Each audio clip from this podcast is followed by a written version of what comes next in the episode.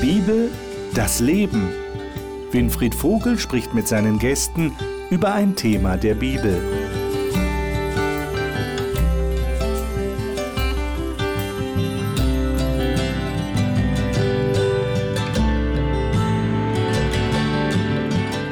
Liebe Zuschauer, ich habe eine Frage für Sie. Wie gnädig sind Sie? Und das muss nicht eine rhetorische Frage bleiben. Sie können mir die tatsächlich beantworten, wenn Sie möchten. Wenn Sie ganz ehrlich sind und sagen, ja, ich schreibe dem Winfried Vogel mal eine Mail, können Sie über unsere Homepage, äh, die eingeblendet wird, äh, sehr gerne tun. Und ich würde mich freuen, von Ihnen zu hören. Weil das ist eine Frage, die ich für mich selber auch immer wieder reflektieren möchte. Wie gnädig bin ich eigentlich mit anderen Menschen? Wir haben letzte Woche darüber gesprochen, dass Jesus gekommen ist und dass er uns vorgelebt hat, wie das eigentlich ist, auf Augenhöhe jemandem zu begegnen und vergebungsbereit zu sein, sich verletzlich zu machen. Da haben wir in Jesus sicherlich das große Vorbild und Jesus ist immerhin Gott, der zu uns gekommen ist. Aber jetzt ist heute die Frage mit dem Titel Gnädige Zuwendung, wie halten wir es denn? Und da können wir sicherlich auch aus der Bibel einiges lernen. Natürlich wieder, wie Gott mit Menschen umgeht in der Geschichte der Bibel, die uns geschildert wird. Aber davon abgeleitet die Frage, wie halten wir es? Das möchte ich mit den Gästen gerne besprechen. Und heute sind dies meine Gäste. Christine K. kommt aus dem Süden Österreichs. Sie hat Theologie und Erziehungswissenschaften studiert und ist Mutter von fünf Kindern im Alter von zwei bis 13 Jahren. Sie sagt, sie sei gerade in den vielfältigen Herausforderungen des Lebens dankbar für die Beziehung zu Gott. Caro Naumann stammt aus der Nähe von Wien und lebt derzeit in Südhessen. Sie ist verheiratet und hat zwei Kinder. Und sie arbeitet als Pädagogin und Internatsleiterin am christlichen Schulzentrum Marienhöhe in Darmstadt und ist in ihrer Freizeit gerne in der Natur. Johannes Waniek hat Theologie und Soziologie studiert, ist Pastor geworden und macht derzeit eine Ausbildung zum Ehe- und Familienberater. Er ist verheiratet und hat zwei Kinder. Er sagt, die Bibel fasziniere ihn und fordere ihn oft genug heraus. Thomas Petracek ist in einem christlichen Elternhaus in Tschechien aufgewachsen und ist dadurch motiviert worden, sein Leben in die Hand Gottes zu legen. Er arbeitet für ADRA, ein christliches Hilfswerk, das weltweit tätig ist. Er ist verheiratet und hat zwei erwachsene Kinder. So, ich bin mal gespannt, was ihr zu diesem Thema zu sagen habt. Gnädige Zuwendung. Ein erstes Beispiel aus der Bibel, 1. Mose 28. 1. Mose 28, schlagen wir das mal auf. Das ist ähm, in der Geschichte von Jakob. Jakob war ja der Enkelsohn von Abraham. Und bevor wir das lesen, was wir jetzt lesen wollen, wäre es wahrscheinlich gut, wir würden mal Revue passieren lassen, was der Jakob so für ein Mensch war. Ähm, habt ihr das gerade parat? Was war denn mit dem Jakob? Was war denn das Besondere in seiner Geschichte am Anfang? Der hatte doch einen Zwillingsbruder, den Esau. Was ist da passiert? Naja, der Jakob wollte gerne das Erstgeburtsrecht haben, das sind äh, Zwillinge. Also das war so die Geschichte mit dem, mit dem Erstgeburtssegen. Ja, mhm. Da hat man einen besonderen Segen bekommen, wenn man Erstgeborener war. Genau. Okay, und er wollte das gerne haben. Mhm. Aber der Esau war eigentlich. Leider zu schnell. ja, der hätte es eigentlich kriegen sollen. Genau. Was hat er dann gemacht? Der Jakob. Ja, der Jakob. Der Jakob hat es sich auf nicht ganz ehrbare Weise geholt. Er hat seinen Bruder betrogen, angelogen den Vater. Auf nicht ganz ehrbare Weise. Das ist sehr vornehm ausgedrückt. du hast recht. Er hat gelogen, er hat betrogen, genau, seinen Bruder betrogen, seinen Vater betrogen. Das ist eine Geschichte, die lohnt sich einfach mal gelesen zu werden, haben wir jetzt nicht die Zeit dazu. Also auf jeden Fall halten wir fest, er war nicht nur ein Schlitzohr. Das wäre vielleicht noch zu schön geredet. Er war wirklich jemand, der betrogen hat. Mhm. Mit dem Ziel, den Erstgeburtssegen zu bekommen. So, jetzt lesen wir mal in Kapitel 28. Er musste fliehen. Das müssen wir auch noch dazu sagen. Er musste fliehen, weil als der Esau zurückkam und es mitgekriegt hat, hat er gesagt, den bringe ich um. Ich bringe meinen Bruder um. Dafür, was er da gemacht hat. So, und jetzt lesen wir mal die Verse 10 bis 17 in Kapitel 28. Wer von euch mag mal lesen? Wer es hat, der liest. Kann ich gerne machen. Aus der Neues Leben Übersetzung. Richtig. Bitte schön, Johannes. Jakob verließ Beersheba und machte sich auf den Weg nach Haran. Als die Sonne untergegangen war, richtete er sich an dem Ort, an dem er gerade war, für die Nacht ein. Er nahm sich einen Stein als Kissen und legte sich dort zum Schlafen nieder. Im Traum sah er eine Leiter, die von der Erde bis in den Himmel reichte und er sah die Engel Gottes auf ihr hinauf und hinabsteigen. Ganz oben stand der Herr und sprach, ich bin der Herr, der Gott deines Großvaters Abraham und der Gott deines Vaters Isaak. Das Land, auf dem du liegst, werde ich dir dein Nachkommen geben. Deine Nachkommen werden so zahlreich sein wie der Staub der Erde. Sie werden sich ausbreiten nach Osten, Westen, Norden und Süden. Durch dich und deine Nachkommen sollen alle Sippen der Erde gesegnet werden. Mehr noch, ich werde bei dir sein und dich beschützen, wo du auch hingehst. Ich werde dich in dieses Land zurückbringen. Ich werde dich nie im Stich lassen und stehe zu meinen Zusagen, die ich dir gegeben habe. Da wachte Jakob auf und sagte, an diesem Ort ist der Herr und ich habe es nicht gewusst. Und er hatte Angst und sagte, was für ein ehr ehrfurchtgebietender Ort. Hier ist das Haus Gottes, das Tor zum Himmel. Hm. Äh, versuchen wir uns doch mal hineinzudenken in die Situation. Ähm, stellen wir uns mal vor, ihr wärt ein Elternteil und Jakob wäre euer Sohn. Ich meine nicht jetzt Isaak, also, aber irgendwie der Sohn Jakob, der hat euch betrogen. Er hat euch angelogen, betrogen. Und ihr würdet jetzt anstelle von Gott ihn treffen. Also ich weiß nicht, wie, wie, wie würdet ihr das machen? Würdet ihr nicht sagen, ähm, können wir mal reden? Das wäre das Mindeste, oder? Können wir, mal, können wir das mal aufarbeiten? Also was du da gemacht hast, das war ja wohl das Letzte. Was hast du dir dabei gedacht? Wie soll ich jetzt noch Vertrauen zu dir haben? Warum läuft das hier so anders? Könnt ihr euch das erklären? Also ich, ich finde es super spannend, eben, dass Gott diesen riesigen rosa Elefanten im Raum nicht anspricht, ähm, der da einfach steht. Und das, also, das ist, das ist wirklich faszinierend für mich. Und immer, wenn ich die Geschichte lese oder auch andere, das ist ja nicht das erste Mal und das letzte Mal, dass Gott so für uns sonderbar reagiert, ähm, ist es extrem großartig eigentlich, weil er sofort, also er fokussiert sich nicht auf das, auf das Problem und auf das, was Schlimmes passiert ist, sondern er versucht, den Menschen dahinter zu sehen. Wie kam es dazu? Was, was geht wohl jetzt in ihm vor? Wie kann ich ihn unterstützen, an diesem Problem zu wachsen? Also er ist sofort im, im Fokus irgendwie. Und das, finde ich erstaunlich. Also ganz großartig. Aber ich meine, äh, äh, äh, das muss doch irgendwie angesprochen werden, oder? Man kann das doch nicht einfach. Ich meine, sollen wir jetzt da die Schlussfolgerung ziehen, wenn sowas passiert ist, sprich es nicht an? Schaffen wir das? Johannes, du lächelst. Du überlegst gerade, wie du das machen würdest? Also ich, ich, ich glaube, hier, hier liegt ein ganz großer Vorteil vor. Du ähm, also Gott sieht in das Herz. Aha. Und ähm, da, da, da tue ich mir richtig schwer, auch bei, bei der Beurteilung anderer Leute. Ich bin ja immer der Maßstab der ganzen Welt. Ja? Ich bin hm. das Zentrum und ich interpretiere alles richtig.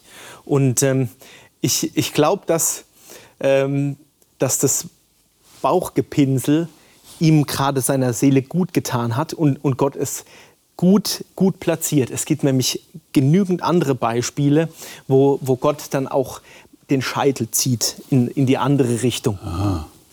Und, ähm, also du würdest sagen, das ist so, so, so Psychologie hier?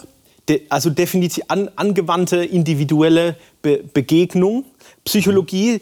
Also er, er, er sagt, er geht ja auch noch Schritte, ey, ähm, aus dir wird etwas ganz, ganz Großes und ähm, ich werde bei dir sein. Also gerade dieser Kontrast zu, mhm. zur Lebensnot, sage ich mal, oder Todesangst und dann dieses Wow, wirklich ein Kontrast, schwarz und weiß haben wir hier im Prinzip. Mhm. Und ähm, das, das, das baut ihn auf. Ähm, aber er, die, die Geschichte geht ja auch, auch noch weiter. Ähm, also es, es, es hat ganz verschiedene pädagogische Elemente im Leben von, äh, von diesem Streiter, von, von diesem gebeutelten Betrüger, würde ich jetzt mal so sagen. Okay. Ja. Und das ist aber auch total wesentlich, was du sagst, weil es, er sieht dieses Individuum. Also er würde sicher nicht mit jedem Menschen so umgehen und das ist eben das Faszinierende. Das, ähm also es kommt immer auf die Person an, es kommt auf die Situation an auch? Genau. Okay. Christine, du wolltest was sagen? Ja, ich weiß nicht, ob es den Rahmen sprengt. Ich ein bisschen andere Sicht auf die Geschichte. Mein Sohn heißt Jakob. Ähm, ich habe im Vorfeld viel nachgedacht über den Jakob, über den biblischen. Ähm, und ich finde den Jakob nicht den einzig Schuldigen in der ganzen Geschichte, weil sein, seine Eltern wussten, dass der Jüngere den Segen kriegen soll. Sein Bruder hat es ihm eigentlich verkauft gehabt. Und jetzt hat sein Vater einen Fehler gemacht, sein Bruder einen Fehler gemacht. Und er hat sich gedacht, was er wollte den Segen Gottes haben, der Bruder ja nicht. Und er hat es jetzt einfach getan. Ja? Es, war, es war nicht richtig, was er gemacht hat, ganz sicher nicht. Aber vielleicht hat er sich ein Stück weit von Gott allein gelassen gefühlt. Ich weiß es nicht. Auf jeden Fall hat er sich sicher in dem Moment, ich, ich bin mir fast sicher, dass er sich nicht sicher war, ob Gott auf seiner Seite ist. Ob der Segen jetzt wirklich gilt. Und das ist das, was er eigentlich wollte. Und Gott kommt jetzt und gibt ihm diese Zusicherung. Es, ich bin bei dir. Ich werde es dir das Volk machen. Also er hat, ich denke, aber es ist jetzt meine Sicht auf diese Geschichte. Nein, ich glaube, es ist ganz wichtig. Äh, ich denke, wir sind dir dankbar, dass du das ein bisschen gerade rückst, aufgrund der tatsächlichen Historie, mhm. aufgrund dessen, was tatsächlich geschehen ist. Du hast vollkommen recht. Das hat ja eine Vorgeschichte gehabt. Und ich denke, das Entscheidende, was du jetzt auch rausgearbeitet hast, äh, halte ich für sehr wichtig. Ähm, er wollte eigentlich das Richtige ja. und er wollte eigentlich bei Gott sein. Während der Esau im Grunde genommen gesagt hat, mir ist das egal. Ja, ich habe Hunger. Das ja die, die, berühmte Geschichte mit der, mit der roten Suppe oder was, ja, Linsengericht sagen wir immer. Ähm, genau wissen wir nicht, was es war, aber es war irgendwie was Schmackhaftes, was der Jakob da gekocht hatte. Und der Esau verkauft ihm ich meine, das war ja auch schlau vom Jakob, ne, dass er zum Esau sagt, also gib mir dafür dein Erstgeburtsrecht. Aber es war einschneidend, dass der Esau sagt, ich will das gar nicht haben, ich verkauf's dir. Also das ist die Vorgeschichte. Aber Jakob, sagst du, wollte ja eigentlich ähm, das Richtige. Das Richtige und wollte bei Gott sein irgendwie, wollte die Bestätigung von Gott haben. Und, und, vielleicht ist es, spielt es auch noch mit rein, dass Jakob vielleicht jetzt den Gedanken gehabt hat, jetzt habe ich es mir komplett verbaut, alles. Ja. Jetzt, ähm, jetzt habe ich versucht, ähm, die, die Sache in, ins Lot zu bringen, so wie ich es denke. Und jetzt ist das total ins Gegenteil äh, gekehrt. Und ist jetzt Gott auch noch da? Hab ich, jetzt habe ich alles verloren. Ja. Vielleicht. Ja. Ich meine, jetzt ist die große Frage, wie, wie, wie übertragen wir das jetzt auf unsere Situation, auf unser Leben? Was, was lernen wir daraus?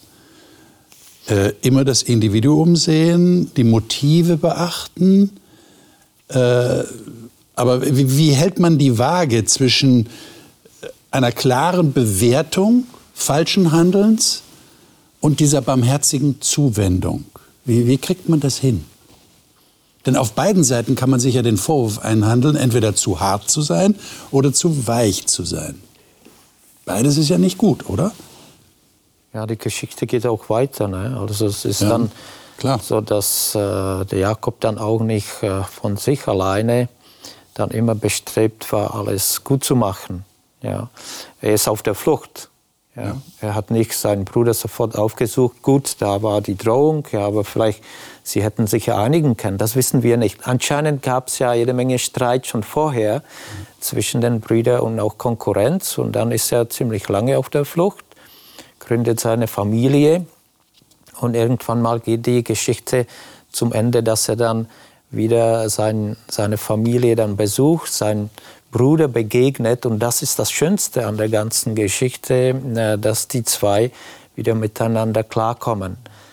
aber was ja dazwischen noch passiert, da sind noch, äh, noch viele Fragen. Aber ich glaube schon, diesen Moment auf der Flucht zu sein, ich schätze, das passiert uns immer wieder mal. Ja, wenn wir etwas Falsches machen, dann sind wir nicht sofort bereit zu sagen, ja, ich habe es falsch gemacht und äh, sei gnädig mit mir und so weiter. Und äh, nein, nein, wir sind auf der Flucht. Und vielleicht braucht man dann ja gewisse Zeit, um das äh, zu begreifen. Und die Begegnung hier mit Gott, ich glaube, das war schon eine Zuversicht äh, geben, die Vergebung als solche. Aber es war auch dann noch einiges vor ihm. Ja, also mhm. es lief dann ja weiter. Mhm. Ja, es sind sehr interessante Geschichte. Ja. Ich meine, jetzt gibt es ja diesen äh, Spruch, den wir haben, Gnade vor Recht ergehen lassen. Ähm, ist, das, ist das tatsächlich praktikabel? Jetzt vom pädagogischen Standpunkt aus meine ich. Oder ist nicht der Auftrag an den Pädagogen, dem Schützling klarzumachen, ich drücke es mal positiv aus, zu wachsen, Einsicht zu gewinnen über sein falsches Verhalten. Wo kommt da die Gnade rein? Das war jetzt schon mal eine sehr schwierige ja, Frage. Ich bin, bin noch am Jakob kleben geblieben. Ich, ich glaube, dass in so einer Spannungssituation wir nicht den Fehler begehen dürfen, die das Individuum äh, zusammenzufalten. Also, was bist denn du für ein Loser und ähm, wie konntest du nur? Mhm. Ähm, sondern dass wir die, das Selbstbild, den Selbstwert erhalten, aber die, die Tat dann aber bewerten. So ist es auch ähm, zum Beispiel, wenn ich zu schnell fahre, ich werde geblitzt mhm. und bekomme dann einen Strafzettel und mir wurde gesagt, okay, Sie wurden Sie wurden erwischt, sie sind zu schnell gefahren. Aber ich, ich persönlich als meine Person werde nicht diskreditiert. Du bist ein, ein absoluter Lutscher im, im Auto oder so. Ja? Du kannst kein Auto bedienen oder so, sondern meine Tat wird sanktioniert, wird, wird behandelt, ist Gegenstand. Und so ist es auch, ähm, glaube ich, wichtig in so einer Situation, dass ähm, wenn es etwas, wo ich Schaden nehmen kann, ähm, dass das be entweder begleitet wird, dass ich äh, meine ja, meine Tochter zum Beispiel dahin führe, komm, du hast jetzt, keine Ahnung, eine Fensterscheibe kaputt gemacht, ich traue mich jetzt nicht, ich gehe mit dir hin. Du darfst meine Hand halten und nicht jetzt geh mal hin und richte das wieder irgendwie. Hauptsache, du machst es irgendwie. So, so diesen Weg würde ich einschlagen. Ich meine, jetzt ist natürlich eine wichtige Voraussetzung, dass äh, jemand das einsieht, was er falsch gemacht hat. Was mache ich denn, wenn derjenige das nicht einsieht? Das kommt ja auch vor, oder? Mhm. Wenn er sich im Recht fühlt und sagt, ich, was habe ich denn falsch gemacht? Was macht man dann? Dann ist Gnade nicht angebracht, oder? Christine? Na, ich, ich, ich habe da ein sehr gewinnbringendes Kindererziehungsbuch. Äh, lese ich gerade von der Kai Kutzma, die ersten sieben Jahre, wird, glaube ich, gerade übersetzt ins Deutsche. Und da sagt sie eben, wir sollten prinzipiell mit unseren Kindern schon gnädig umgehen, diesen gnädigen Umgang haben. Und sie bringt dann Beispiele ähm, und sagt, also es ist, wenn, sie das, wenn ein Kind das erste Mal einen Fehler macht und es wollte es überhaupt nicht und es ist, also es ist jetzt quasi im Affekt irgendwie passiert, dann darf man ruhig gnädig umgehen. Wenn es die Regel wird, na bitte, wir müssen ja erziehen. Also es ist nicht so, ist, Gnade kann nur Gnade sein, wenn man das Recht kennt irgendwie. Also wir haben schon einen Auftrag, unseren Kindern richtig und falsch beizubringen. Genau, also das hat mir gut gefallen. Ich glaube, das war ein wichtiger Satz, den du gerade gesagt hast. Gnade macht nur Sinn, wenn man das Recht kennt. Mhm. Also Gnade ist ja immer eine Antwort auch auf das Recht, beziehungsweise auf ein Urteil, das gefällt wird. Ich, deshalb gibt es ja auch Leute, die äh, lehnen Begnadigungen ab, weil sie sagen, ich bin unschuldig. Wovon, wofür soll ich denn begnadigt werden? Das gibt es ja auch. Und das zeigt sehr deutlich, dass es natürlich immer damit verbunden ist, es ist ein berechtigtes Urteil gefällt worden. Und dann, dann kann Gnade greifen. Ja, nur jetzt, wenn ich das mal auf mich, auf mich beziehe, jetzt äh, ja. auf die Frage, die du gestellt hast. Ähm, ich, ich könnte ja gar nicht erlöst sein, wenn Gott mir nicht gnädig wäre. Also weil ich sehe, also du sagst, man muss ja ein gewisses Schuldeingeständnis irgendwo haben. Ja, okay, jetzt habe ich schon verstanden und das gestehe ich ja auch ein, ich bin Sünder. Ähm, aber ich glaube nicht, dass ich jeden Aspekt begriffen habe. Mhm. Und trotzdem ist Gott mir gnädig und sagt, ich habe dich trotzdem frei gemacht. Das heißt, ähm, wie soll ich sagen, Gnade hat für mich auch immer mit Liebe zu tun und mit dieser, mit dieser Verbindung, die da herrscht, offensichtlich. Und das ist nochmal eine göttliche Komponente, die da reinkommt, weil er mir auch noch, im, noch dazu in mein Herz schauen kann. Das heißt, so ganz vergleichen, glaube ich, ist das ein bisschen, also jetzt ein bisschen schwierig, immer so die biblischen Beispiele zu nehmen und das eins zu eins irgendwie dann auf uns umzulegen. Das halte ich für ein bisschen komplexer alles. Aber ich denke, dieses Bewusstsein hilft mir schon, darüber nachzudenken, auch wenn jemand noch kein Unrechtsbewusstsein entwickelt hat, ähm, ihn zu begleiten und ihn deswegen nicht gleich zu verurteilen und mich an dieser Thematik, die ja eben offensichtlich dann im Raum steht, mich direkt aufzuhalten. Also du hast von der Pädagogik gesprochen. Meine Idee ist es schon immer, egal ob jetzt mit meinen Kindern oder auch im Internat, äh, mit der betreffenden Person dran zu bleiben. Also ich kann nicht erwarten, nach einem Gespräch mit einem Kind oder einem Jugendlichen, dass er sofort einsieht und sagt, ja, stimmt voll, hast absolut recht, mache ich nicht mehr. Ich meine, ja, können Sie schon sagen, machen Sie aber in der Regel dann nicht. Also es ist nicht ernst gemeint. Ja. Das heißt, es ist ein Prozess. Also man, gewöhnt, man muss den Denkprozess ja, auch zulassen. Genau. Mhm. Und, und das dauert, das hat Zeit äh, mhm. und es braucht Zeit und es muss aber auch begleitet werden. Mhm. Es ist keine gute Idee, das einmal zu, das Gespräch zu führen und zu sagen, Jetzt habe ich dann meine Meinung dazu gesagt, danke, das war's jetzt, nur fertig. Äh, sondern man begleitet das. Und dann kann sich auch was entwickeln. Muss nicht. Es ist immer noch der freie Wille da, dann auch Einsicht zu haben oder nicht. Oder die haben zu wollen oder eben auch nicht. Aber es ist unsere Aufgabe als Pädagoge, denke ich, ähm, sowohl in der Familie als auch im, im beruflichen Setting oder auch mit guten Freunden also ich sage immer, wenn meine gute Freundin nicht ehrlich ins Gesicht sagen darf, was sie an mir erkennt oder wo sie sagt, das verstehe ich jetzt aber nicht, wie du agiert hast, dann stimmt irgendwas nicht. Was ist dann Freundschaft? Genau. Muss man dann die Frage stellen. Genau. Ich bin mal gespannt, was ihr zum nächsten Beispiel sagt. Das ist in Markus 10, im Neuen Testament. Es geht also um Jesus und wie er einem Menschen begegnet und wie die anderen ihm begegnen. Das ist, äh, glaube ich, sehr interessant. Äh, Markus 10, die Verse 46 bis 52. Äh, wer mag das mal lesen von euch?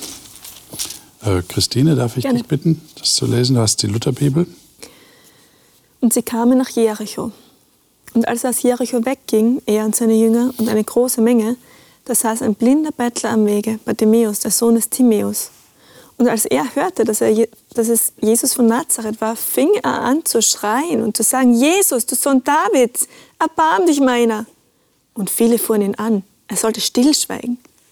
Er aber schrie noch viel mehr, Du Sohn Davids, erbarm dich meiner. Und Jesus blieb stehen und sprach, Ruft ihn her. Und sie riefen den Blinden und sprachen zu ihm, Sei getrost, steh auf, er ruft dich.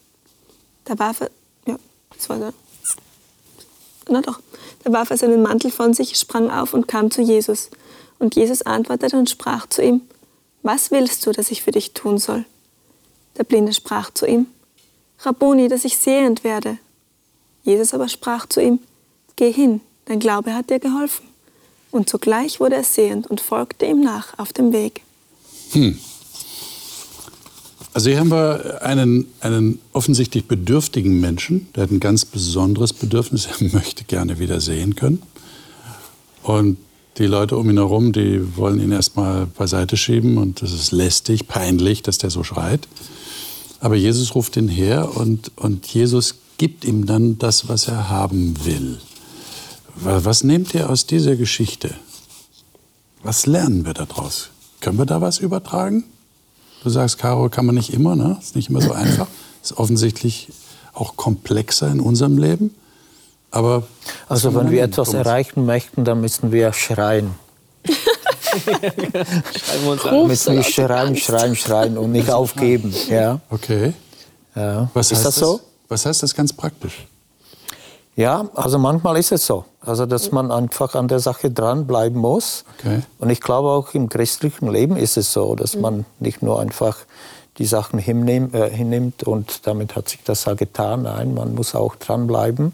Okay. Ähm, die Begegnung auch mit Jesus spielt ja eine wichtige Rolle für diese Person. Sie war blind, vielleicht sind wir selber auch manchmal blind und bleibt uns nichts anderes als nur zu schreien und sagen, lieber Gott, hilf mir, hilf mir, ich brauche dich. Okay. Und erst in der Begegnung kommt ja vielleicht dann ja, ja dann die Erfahrung und äh, äh, vielleicht verstehen wir dadurch auch dann mehr. Und äh, wir wissen auch, dass am Ende äh, ihm Jesus auch dann sagt, folge mir nach, ne? dass er dann auch mit ihm weiterhin gehen sollte. Also es ist eine sehr spannende Geschichte. Ähm, äh, unterschiedliche Aspekte, würde ich sagen, in Bezug auf die Erziehung, Pädagogik und so weiter. Es ist interessant, dass Jesus letztendlich wusste, was er möchte, dass er das doch fragt, was, was willst du denn? Ja. Und äh, der Bartimäus müsste letztendlich sagen auch, ich will das und das und das. Ja. Also auch klare Gedanken haben, ja. was will ich? Ja. ja. in dem ganzen Schreien am Ende, doch, ich will sehen und ich glaube an dich. Ja, so, so. Dieses Schreien signalisiert ja ein, ein starkes Bedürfnis. Meine Frage ist, wie hören wir denn das Schreien anderer? Es ist ja nicht immer laut, es ist ja nicht immer hörbar äh, mit unseren physischen Ohren. Aber trotzdem gibt es viel Schreien. Ähm, wie, wie hört man das denn? Also das Schreien steht für mich im Kontrast in dieser Geschichte zu dem sei still, halt, halt eine Klappe. Ja. Also vielleicht ist es auch ein bisschen eine, eine Trotzreaktion. Leute, ich zeige es euch jetzt mal. Ich, ich, ich gehe in die richtige Richtung. Ähm, ich ich versuche das auf mein Leben zu übertragen. Ähm, vielleicht gibt es Menschen, die meinen, sie, sie sind im Recht und schieben sich zwischen, ähm, zwischen meine Wahrnehmung und dem, der bedürftigen Person. Ja, zu, zum Beispiel, ähm, ich, ich versuche darauf zu achten, dass unser, unser Sohn die, die Liebe dieser Welt bekommt, aber dass meine Tochter genauso wahrgenommen wird. Wenn, oh, Putzi, Putzi, ne, das, das, das Baby, aber dass meine, meine, meine Tochter genauso in den Arm genommen, genommen wird und Küsse bekommt und Aufmerksamkeit. Das muss gar nicht böse gemeint sein, aber dass, dass wir wahrnehmen, wo die Randgestalten sind. Die, die die lauteste Musik machen, werden gleich gehört. Aber wo sind die, die Randgestalten, die in der Ecke stehen? Hm. Aber wie wird man dafür sensibel? Ich meine, du als Vater kannst jetzt sagen, okay, ich habe das irgendwie verinnerlicht oder ich habe mir das bewusst gemacht, weil das ist ja auch bekannt. Ja, es kann ja auch Eifersucht entstehen. Plötzlich ist ein anderes Wesen da, das die Aufmerksamkeit der Eltern voll in Anspruch nimmt. Und wo bin ich jetzt plötzlich? Ich hatte doch vorher die Aufmerksamkeit. Das ist ein klassisches Problem. Aber äh, wie werden wir grundsätzlich sensibel für das Schreien anderer Menschen? Habt ihr da irgendwie einen, einen Weg gefunden? Hm. Beobachtung. Also Beobachtung? Ich finde das äh, elementar. Das Problem ist, man fokussiert sich eben, wie du sagst schon, Johannes, meistens auf die Leute, die auffallen. Also äh, die, die Leute, die, wenn sie in einen, in einen Raum reinkommen und den einnehmen, dann haben sie sofort alle Blicke irgendwie. Ähm, solche Leute gibt es. und dann gibt es aber auch die, die wirklich untergehen. Oder die sich ganz selten nur melden. Also egal, ob jetzt in einer Runde oder auch im, im, im Gespräch, wenn man Leute zu sich nach Hause einlädt, dann ist meistens einer, der viel erzählt. Und dann gibt es einen, der irgendwie kaum was sagt, es sei denn, man spricht konkret drauf an. Das heißt, ähm, so von, also in Bezug auf zu Hause ist es jetzt bei mir übersichtlicher. Also ich habe zwei Kinder, bei der Christine ist es sicher auch nochmal was anderes. Da muss man nochmal genauer schauen und genauer beobachten und genauer hinhören. Ähm, wird einfach immer lauter am Tisch. Ja, weil alle gehört werden wollen. genau, oder das. Ähm, aber ich denke jetzt gerade in der Kirchengemeinde, wo manchmal viele Leute zusammenkommen oder auch in der Arbeit, wo man viele Kollegen hat oder eben auch im Internat, wo viele Jugendliche sind, ähm, da passiert das schnell, dass man Leute übersieht. Und ähm, ich für meinen Teil habe mir dann angewöhnt, ich bin auch jemand, der eher viel redet und viel ne, mittendrin ist und so. Und ich muss dann auch immer mich erinnern und sagen, so jetzt halt du mal den Mund und geh mal wieder in den Beobachterstatus. Äh, und dann einfach mal zu gucken, was passiert denn hier gerade im Raum? Wo ist denn jeder? Wo bewegt sich wer? Wer hat was gesagt? Ähm, wer hat schon lange nichts gesagt? Äh, also da mal drauf zu gucken und auch langfristig natürlich dann Dynamiken zu entdecken, nicht nur im Moment, sondern auch dann zu schauen. Ähm, kann man diesen kann Blick lernen, den Blick für andere? Ich, meine, nicht ich erinnere mich jetzt, Johannes, du hast, glaube ich, in einer der vorigen Sendungen gesagt, ich weiß nicht, ob es deine Tochter war, wenn sie aggressiv ist, sendet sie eigentlich eine bestimmte Botschaft, dass sie Zuwendung braucht. Äh, das heißt, auch die Lauten hm sagen vielleicht mit ihrem Lautsein, ich brauche etwas.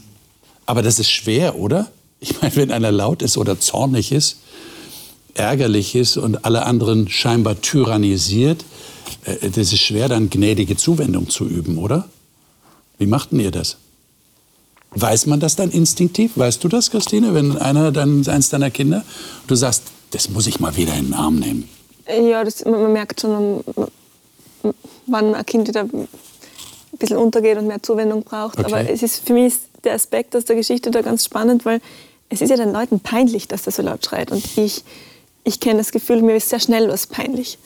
Und, und das ist in der Kindererziehung oft gar nicht so ohne, wenn man eben unterwegs ist oder in der Kirchengemeinde ist oder im Einkaufen und es passiert sowas, was einem eigentlich peinlich ist. Gell? Und da dann sich darauf zu besinnen, was braucht aber jetzt das Kind. Hm. Und nicht, wie stehe ich da oder was denken sich die anderen, sondern was ist denn eigentlich, was passiert denn gerade eigentlich. Und das schafft man nicht immer, aber das ist eben das, was wir aus der Geschichte rausnehmen, dass Jesus die Menschen sieht, was sie brauchen. Und das war seine letzte Chance. Jesus ist auf dem Weg nach Jerusalem und er verlässt die Stadt schon. Und er so bleibt da stehen und hilft dem. Also so, ja, dieses... Sagen wir es doch mal ganz praktisch. Das Kind braucht jetzt die Süßigkeit an der Kasse. Brauchen? also nach seiner, Meinung, nach seiner Meinung auf jeden Fall, und zwar ganz dringend. Kennen wir alle die Situation, ne? haben wir alle schon mal beobachtet und du, ihr kennt es wahrscheinlich aus eigener ja. Erfahrung. Ja, das äh, man steht, war nie ein Thema, aber wenn man von vornherein klar ist, ist es bei mir jetzt nie so stark geworden. Aber okay. es gibt andere Themen, eben diese, ja. Ja, dieses und dann schreit das Kind und schreit das und es, anstrengendste. Und es ist peinlich? Ja, genau. Ah, was mache ich dann? Ja, und da dann versinke ich am liebsten im Boden. Ja, genau. Das ist mein Kind, das so schreit. Die Süßigkeit kaufen natürlich. Okay, das wäre die einfachste Lösung. Das, das, ist die Gnade dann am Ende. Das ist die Gnade. das haben wir gelernt. Ja, also wir, wir merken schon, es ist nicht immer so einfach, oder? Ja. ja. Weil wir ja eben auch einen, wie, wie nennen wir das, einen Erziehungsauftrag haben wo wir dem anderen ja irgendwie eine Orientierung geben ja, wollen, was gut ist. Und ich finde es so angenehm, wenn andere, hm, wenn andere Menschen dann gnädig sind auch. Also ich möchte eigentlich eine Person werden, die nicht die Leute dann gleich verurteilt, die so, so agieren, auch wenn sie Fehler machen. Weil ähm, ja, Gnade von anderen zu erfahren ist, also wenn man selbst sehr hart ist, dann hat es manchmal vielleicht sogar mit Angst davor zu tun, mit Angst zu tun, Angst davor, dass man beeinflusst wird durch schlechtes Verhalten oder so. Und wenn man eben weiß, jeder Mensch ist wertvoll, das hilft schon. Und auch wenn Kinder sich eben schlecht verhalten oder eine schwierigere Phase haben, dass man sie nicht zurückzieht dann, sondern tut, was man tun kann irgendwie. Wobei Klarheit wichtig ist, das, da sind wir uns eh alle einig und trotzdem gibt es eben diese Phasen, wo man schlechte Nächte hat und drunter und drüber geht und dann agiert man eben nicht immer richtig. Und da finde ich, hilft es dann, wenn Menschen gnädig sind. Müsst ihr auch manchmal gnädig mit euch selbst sein? Schon? Gelingt euch das? Schlecht. Ja. Wo, du gerade erwähnst, ja, man hat mal einen schlechten Tag, man hat schlecht geschlafen, man ist schlecht mhm. drauf und man sagt Dinge oder macht Dinge, die nicht gut sind für die anderen und für einen selber ja auch nicht. Und dann gnädig zu sich selbst sein, ist gar nicht so leicht, oder? Weil man genau. sich vielleicht hinterher sagt, meine Güte, warum habe ich mich so gehen lassen oder warum ist mir das passiert? Thomas? Ja, man holt sich die Schokolade, ne? so, so die Süßigkeiten. Okay. die Gnade. Also, das ist dann die Gnade an sich selbst, dass man sich den Wunsch erfüllt. Okay. Ja, ja aber du hast ja recht, das ist nicht, nicht einfach. Ja? ja. Also so, äh, weil wir immer irgendetwas anstreben. Ja? Und vielleicht ist es... Äh, manchmal zu heftig. Ja, und äh, vielleicht kommen wir gerade dadurch nicht zur Ruhe. Ja. Äh, weil das ist auch etwas, was wir brauchen. So also, eine Gnade für uns selbst. Ne? So, so. Da hilft mir schon extrem eben wieder das Beispiel Jesu und auch die Bibelgeschichten. Als Jugendliche wollte ich mir ein Daniel oder ein Josef sein, weil ich halt alles richtig machen wollte. Und, und da sind halt keine Fehler drin von diesen beiden Männern. Und mittlerweile bin ich so froh um den Mose zum Beispiel, der, den Gott so verwendet hat, trotz seiner impulsiven Art. Als Kind habe ich mir gedacht, pff, der bringt da jemanden um und Gott beruft ihn dann, das Volk zu befreien. Und heute denke ich mir ja, weil Gott mehr gesehen hat und ihn als Gesamtes nimmt. Also da, da merke ich schon, also mir, hilft, mir helfen all diese Bibelgeschichten gerade, wo eben die Leute nicht perfekt sind, weil Gott trotzdem mit ihnen arbeitet. Und das ist mir sehr wichtig geworden. Also da, hm. ja. Also mir hilft äh, die Reflexion mit Menschen, die mir wichtig sind, die mich kennen, mhm. weil ich vielleicht auch manchmal zu hart mit mir umgehe oder auch zu lasch kann sein, was mir in der letzten Konsequenz hilft, auch in der Erziehung oder im Umgang mit Menschen, wenn das jetzt nicht über die Stränge geschlagen ist, äh, dass, dass Menschen auch resilient sind. Also dass wenn ich mal einen Fehler einen vermeintlichen Fehler bei meiner Tochter in der Erziehung begangen habe, dann weiß ich, dass es morgen, wenn sie jetzt im Bett liegt, dass es morgen ein neuer Tag gibt und dass wir wieder diesen Tag mit, mit guten Dingen füllen können, mit ein neuer Anfang. Und das, ich, ich glaube, das hat Gott, Gott reingelegt. Auch die Vergesslichkeit, die bei mir ziemlich stark manchmal ist. Aber das ist auch gut, dass man das Schlechte dann auch vergisst, zum Beispiel. Also nicht diese Grenzüberschreitung, dieses, was, was mich erschüttert, aber dass man auch vieles vergisst und dass man wieder eine neue Chance hat. Ich meine, das ist ein interessanter Aspekt, wenn du in diesem Kreis, wo wir über gnädige Zuwendung sprechen, das Vergessen erwähnst. Äh, würdet ihr sagen, Gnade hat auch was mit Vergessen zu tun? Traue mich fast nicht, das zu sagen, weil wir sagen immer, nee, vergessen geht ja auch nicht. Aber ist es nicht ein Stück weit vergessen? Wie seht ihr das? Wenn ich gnädig bin einem anderen gegenüber oder mir selber gegenüber. Dass ich etwas hinter mir lassen kann. So habe ich dich jetzt verstanden. Ja, ja. Ich kann es hinter mir lassen. Ich kann sagen, da ist ein neuer Anfang. Ich fange morgen früh neu an. Oder ich, ich nehme mir etwas vor und, und und was weiß ich, mit Gottes Hilfe werde ich das jetzt packen, werde ich das, werde ich das schaffen. Also auch was in dem Sinne vergessen können, hinter sich lassen können. Was meint ihr? Ja, in dem Sinn vielleicht, aber in der Wortbedeutung ist es natürlich schwierig, weil vergessen beinhaltet, dass ich mich wirklich nicht mehr erinnere. Ja. Und da, Man also, muss es differenzieren. Also ich würd, würd, da, dann würde ich das Wort nicht so passend finden. Ich würde eher vergeben dann passender finden tatsächlich, weil dann, dann also das beinhaltet das für mich. Wenn ich gnädig bin, dann kann ich Dinge auch vergeben, wenn sie vielleicht noch unausgesprochen sind oder auch gar nicht geklärt werden können oder ja. was auch immer. Das ist dann eine Form der Gnade. Auch wenn ich es nicht aus der Welt schaffen kann, ja. kann ich es trotzdem vergeben. Das heißt aber nicht, dass ich mich nicht mehr daran erinnern kann. Deswegen, also vergessen finde ich schwierig. Ja, ja, klar. Vergeben und, und äh, die chemisch-elektrischen Prozesse in unserem Gehirn lassen das ja auch gar nicht zu, ne, dass wir tatsächlich vergessen. Also es gibt zwar vergessliche Menschen, wie du von dir selber sagst, ja, ich vergesse das tatsächlich. Das mag ja auch eine Art Gnade sein. Ja, Amen. Das ist tatsächlich Oder vergessen. auch ein Fluch ein bisschen. ja, gut, aber, aber in dem Sinne ja vielleicht Gnade. Aber äh, vielleicht ist es auch eine Aufgabe, so, sich so zu verhalten, als hätte man es vergessen. Mhm. Versteht ihr, was ich meine? Mhm. Also ich bin dem anderen gnädig, ich gebe ihm Gnade, Barmherzigkeit, ich vergebe ihm und verhalte mich dann so. Denn das ist immer das Problem, nicht? Ich habe es nicht vergessen. Ich, jedes Mal, wenn ich den sehe, denke ich da wieder dran. Aber das, das ist gerade das, äh, was ja passieren soll. Wir sollen das ja vergessen. Dann wird es auch einfacher für uns ja. am Ende. Ja. Weil ich glaube, diese Erinnerungen sind dann auch nicht immer schön. Ja? Also ich glaube, es ist schon etwas, wenn man sagt, ich habe dir vergeben, aber ich werde es nie vergessen, das ist nicht richtig. Ja. Also es ist besser zu sagen, ja, ich habe dir vergeben und ich will das einfach vergessen. Okay. Ja, also so komplett. Ja, das ist richtig, das zu sagen. Ich bin voll bei dir und ich finde, das muss auch die Einstellung, die Motivation dahinter sein, sonst ist es auch nicht wirklich vergeben. Aber dennoch, ich meine jetzt ganz ehrlich, also ich weiß nicht, vielleicht bin ich da auch komisch, aber ich, ich, kann, also ich kann nicht ich kann nicht sagen, es ist weg. Also ich, ich möchte das gerne und das ist auch das Ziel, das ich anstrebe, aber ich, ich kann ja nicht aus, also es geht ja nicht, ich kann das nicht auslöschen. Das heißt... Ja, tatsächlich ist es schon so, dass Dinge, die halt, man kann es überschreiben. Das ist vielleicht der bessere Ausdruck. Also mit positiven Erlebnissen ja, genau. dann meinst du? Ja, ja, da bin ich ganz bei dir. Und irgendwann ist es dann so, so klein oder ja, ja. eben vielleicht wirklich weg. Spielt keine Rolle mehr dann. Ja, das, das genau. bin ich alles bei genau. euch. Das ja, ist alles okay für mich. Aber, ich, ja. ich, ich würde aber sagen, dass manche Dinge ein Teil von meiner Biografie und meiner Persönlichkeit auch werden. Es ist nur die Frage, wie gehe ich damit mhm. um? Sehe ich es als Ressource und ja. versuche dann ein, aus dem Negativvorzeichen ein Plus zu machen ja. und, und, und das als Energie dann umzubauen oder dass es auf die Straße kommt letztendlich. Aber das, ähm, da kannst du uns noch mal dafür einladen und dann kommen wir noch mal und reden drüber. Ich glaub, du meinst, was so ein großes ja, Thema ist? Ja, ein weites Feld, wirklich, ja. Also vergeben lassen ähm, ist, ist ganz schön, aber wenn ich jemand vergeben muss, der mich in, in meiner Ursubstanz... Ich wollte gerade sagen, es ist eine einzelne Tat, wenn, wir jetzt gerade an die Kinder denken oder so Kleinigkeiten vergisst man schon schnell einmal.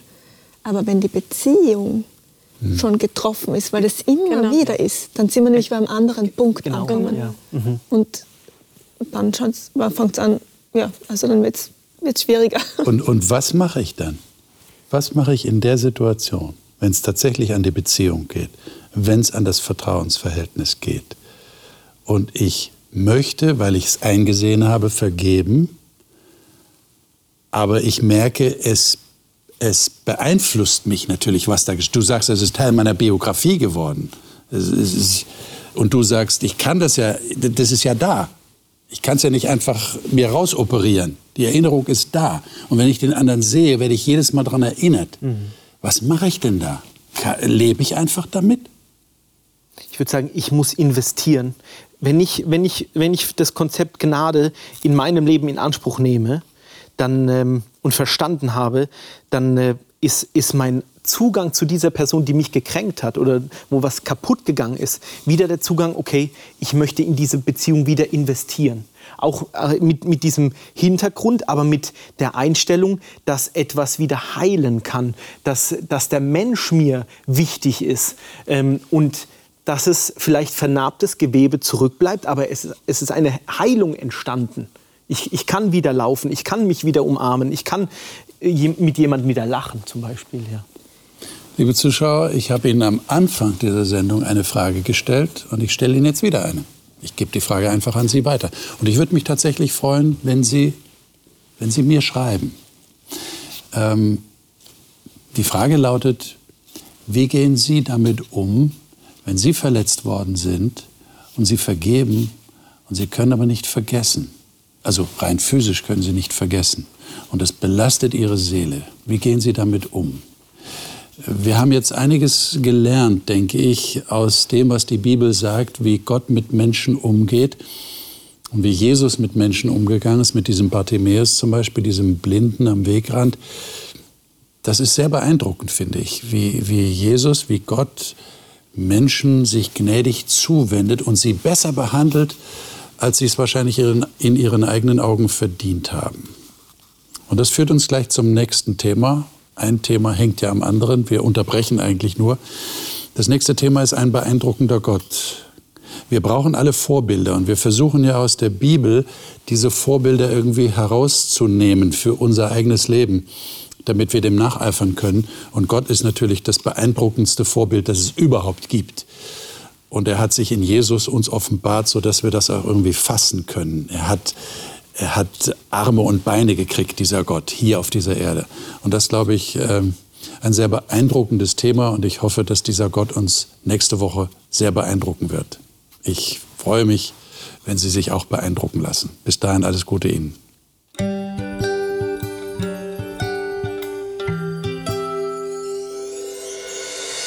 Sie hörten auf Hochchannel Radio die Bibel, das Leben mit Winfried Vogel und seiner Gesprächsrunde.